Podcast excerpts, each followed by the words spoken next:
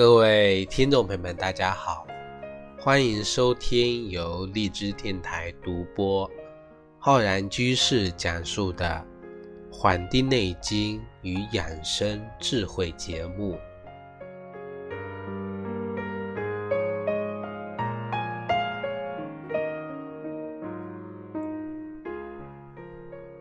本期节目呢，要跟各位听众朋友讲一讲关于我们时令养生的知识。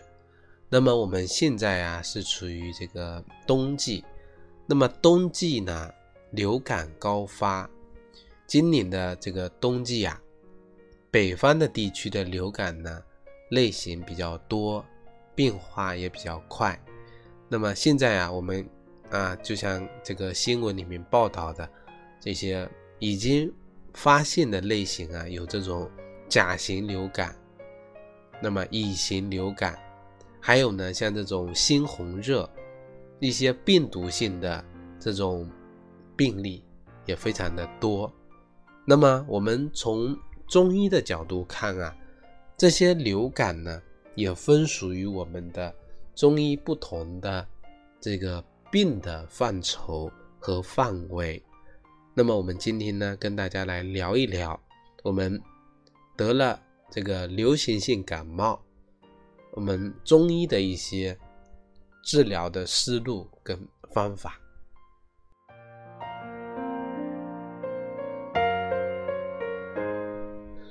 这一期节目呢，尽量的呢实用一些啊，多讲一些我们生活中用得到的一些呃中成药。那么让大家呢面对这个感冒、流感来袭的时候呢，能够更加的啊有所准备，那么更加的能够呢运用好这个知识。只有把知识啊化为这个实用的时候呢，它才能体现出知识的力量。我们今年的冬天在我们这个南方啊，几乎呢没有怎么下雪。这个湿度啊也比较低，进入了十二月以后呢，虽然外界温度低呀，但是呢，因为这个整体上我们冬天啊，这里是比较一个暖冬的一个环境，这个流行性的感冒呢，它就是属于我们呃温病的范畴，这个呢是比较反常的一个现象。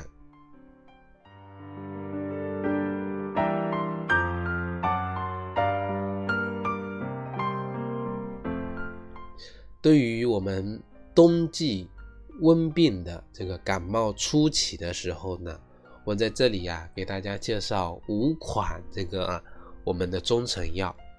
第一个呢叫做银翘解毒丸，那么现在市面上有卖这个银翘解毒颗粒的，还有这个金果口服液、山菊感冒片、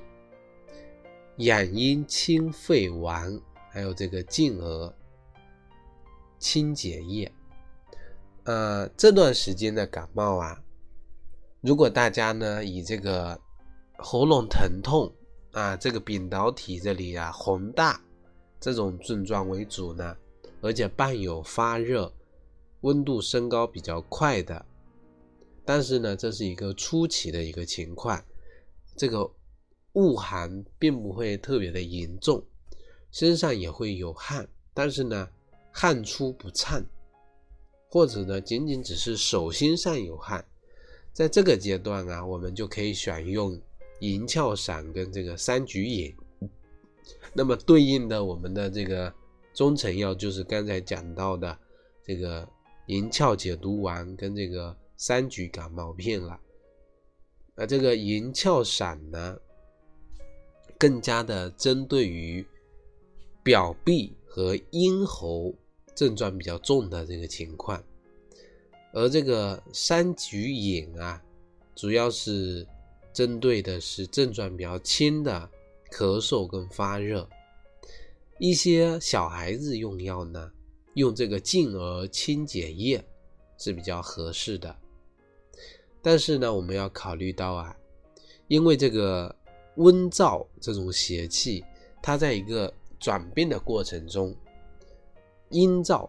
容易伤阴，啊，十分容易伤阴。所以说刚开始的时候呢，就会出现口干舌燥、声音嘶哑、干咳少痰的这个情况。所以说我们很多这种情况呢，在发病初期，我们就尽量的提醒我们的这个啊患者使用金果口服液或者养阴清肺丸这样的药物，来达到啊养阴的这么一个作用。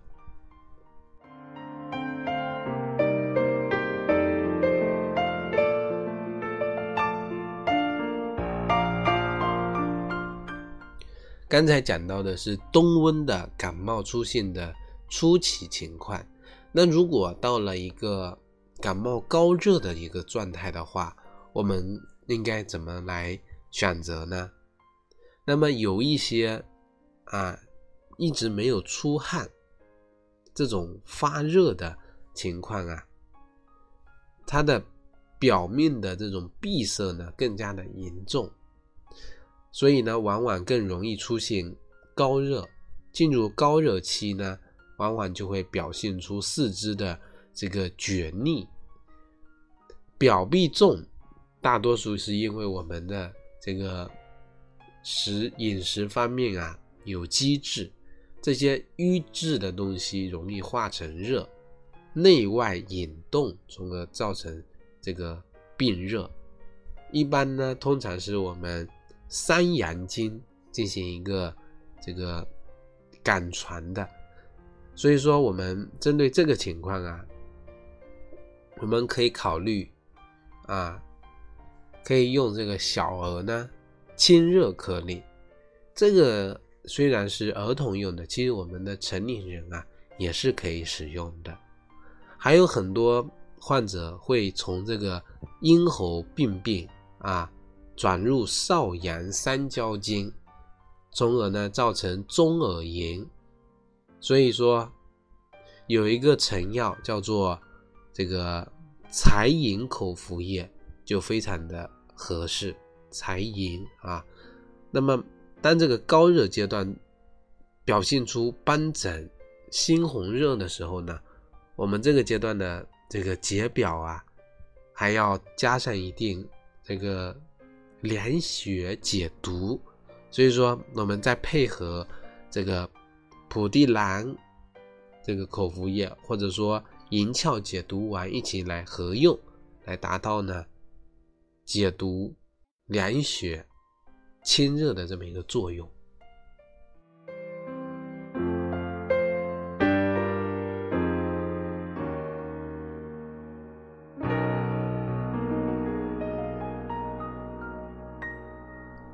那么我们既然讲到了冬温，我们再跟大家提一提这个啊夏季伏暑这个时候，我们也有人啊感冒。那么在夏天三伏有暑的这么一个情况下，初期的情况呢，其实跟我们这种伤寒，因为感受外邪这个种情况呢很相似，也是有发热。啊，也是没有出汗，但是呢又怕冷，有很多还出现了全身的这种酸痛、头痛、怕风。但是呢，这种伏暑这个疾病啊，毕竟是暑湿造成的，所以很多患者呢会出现消化道的问题、呕吐啊、泄泻这些呢，在这个。伴有咳嗽，啊，通常呢痰多这样的一个表现，啊，我们很多临床上啊，啊，还有看到有些人有这个疱疹，这种疱疹手足口病这种类型呢，也有的跟我们这个暑湿是有关的。那么在冬季呢？跟我们中医伏暑这个疾病呢，也是有相关联的。那么，如何分辨是伏暑还是伤寒，比较快捷的一个、比较准确的一个方法呢？就是通过脉象。那么，伤寒类型的这个脉象啊，通常是浮脉和行脉。而这个浮属类型的脉呢，通常是这个乳脉。呃，这个是一个鉴别的方法。当然，我们还可以通过这个舌诊啊，看我们的舌、舌苔、舌象。那么，这个舌象里面啊，舌象通常是这种红苔黄腻，红色呢隐隐的在这个黄腻的这个苔中间。对于这个腐鼠感冒初期啊，我们的这个古圣先贤呢，这个吴居通，他用这个方子呢，用的非常好的就是辛加香如饮，这个方子非常的有疗效，但是呢，可惜的是这个方子没有做成成药，那么有些家长呢，可能就会忌讳用这个汤药啊，那么。就建议呢，他们用这个藿香正气水，再配合呢双黄连口服液一起来使用。那么再用这个藿香正气水呢，沾在棉花上，敷在这个肚脐上，作用呢虽然比不上这个辛加香乳饮啊，但是呢也能够治好。但是很多我们这个用的人呢，尝到甜头以后，就会认为啊，藿香正气水沾棉花。啊，敷在肚脐呢是退烧的这个一个好的方法，每次用有效或无效，甚至呢无效的居多。那么实际上啊，我们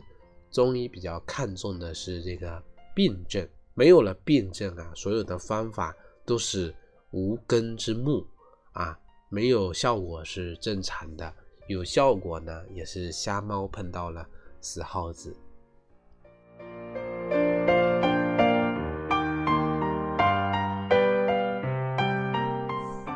那么如果说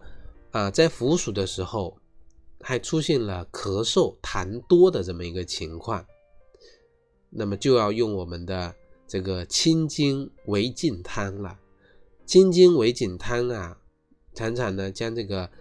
方子中的桃仁呢换成这个赤芍。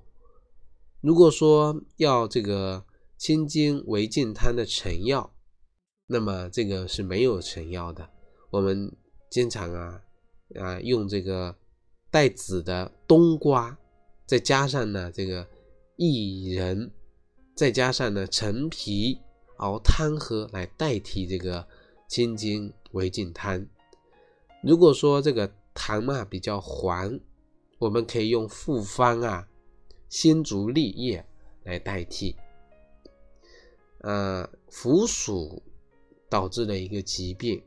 容易呢有出现两种转化的方向，一个呢是初病啊，刚刚出现的这个疾病，表现在消化道的一个出现，啊寒热往来。那么另外一种变化呢是湿热内性阳明，发热不恶寒，咳嗽重，那么泄泻。那么舌苔表现出黄腻比较厚，遇到这两种变化呢，一般都是难以辨别的。所以说，出现这个情况的时候，我们要及时的就医，以免呢耽误病情。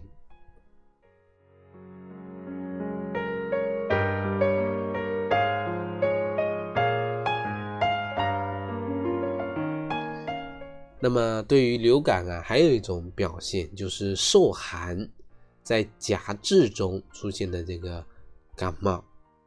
就比如说我们这个现在的这个冬至到大寒期间啊，天气寒冷，所以说流感中啊属于伤寒类的情况呢会比较多。但是呢，我们现代人长期的处于一个温室，饱食不饥。再加上啊，喜欢吃辛辣油腻，又饮酒，所以说我们的内热呢，普遍的偏盛，往往会表现出表瘀里热的这种症型比较多。所以说，伤寒和温病的区别就是，伤寒邪气呢是阳邪，寒是主收引的，而温邪呢是阳邪，它是主开泄的。所以呀，伤寒表痹的情况，一定是比温病更重一些的。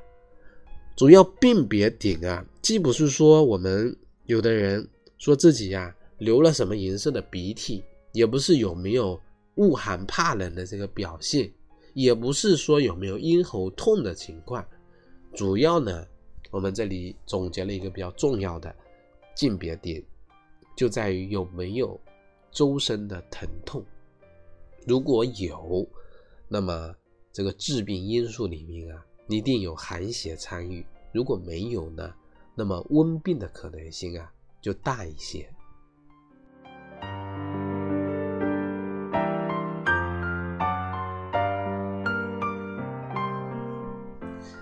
在我们古代呢，有一个方子叫做晋防败毒散。这个方子是可用的。那么我们现在的很多成药感冒清热颗粒呢，都是大部分由这个方子来演化过来的，是针对我们现代人内热较重的特点。那么我呢也常常建议有些听众朋友问及呀，会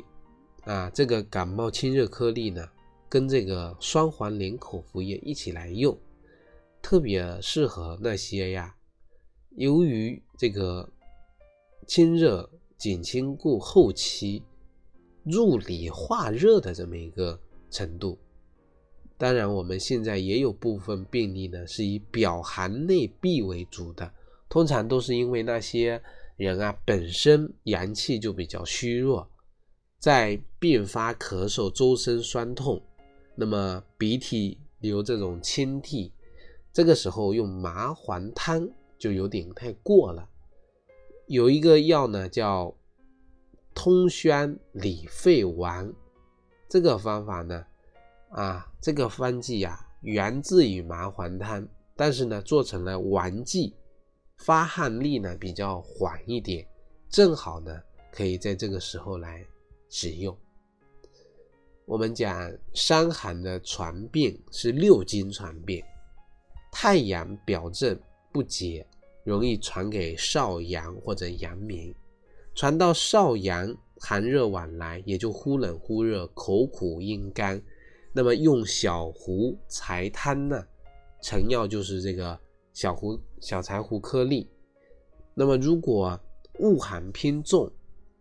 表阳虚，那么就用柴胡桂枝汤。现在的成药叫小儿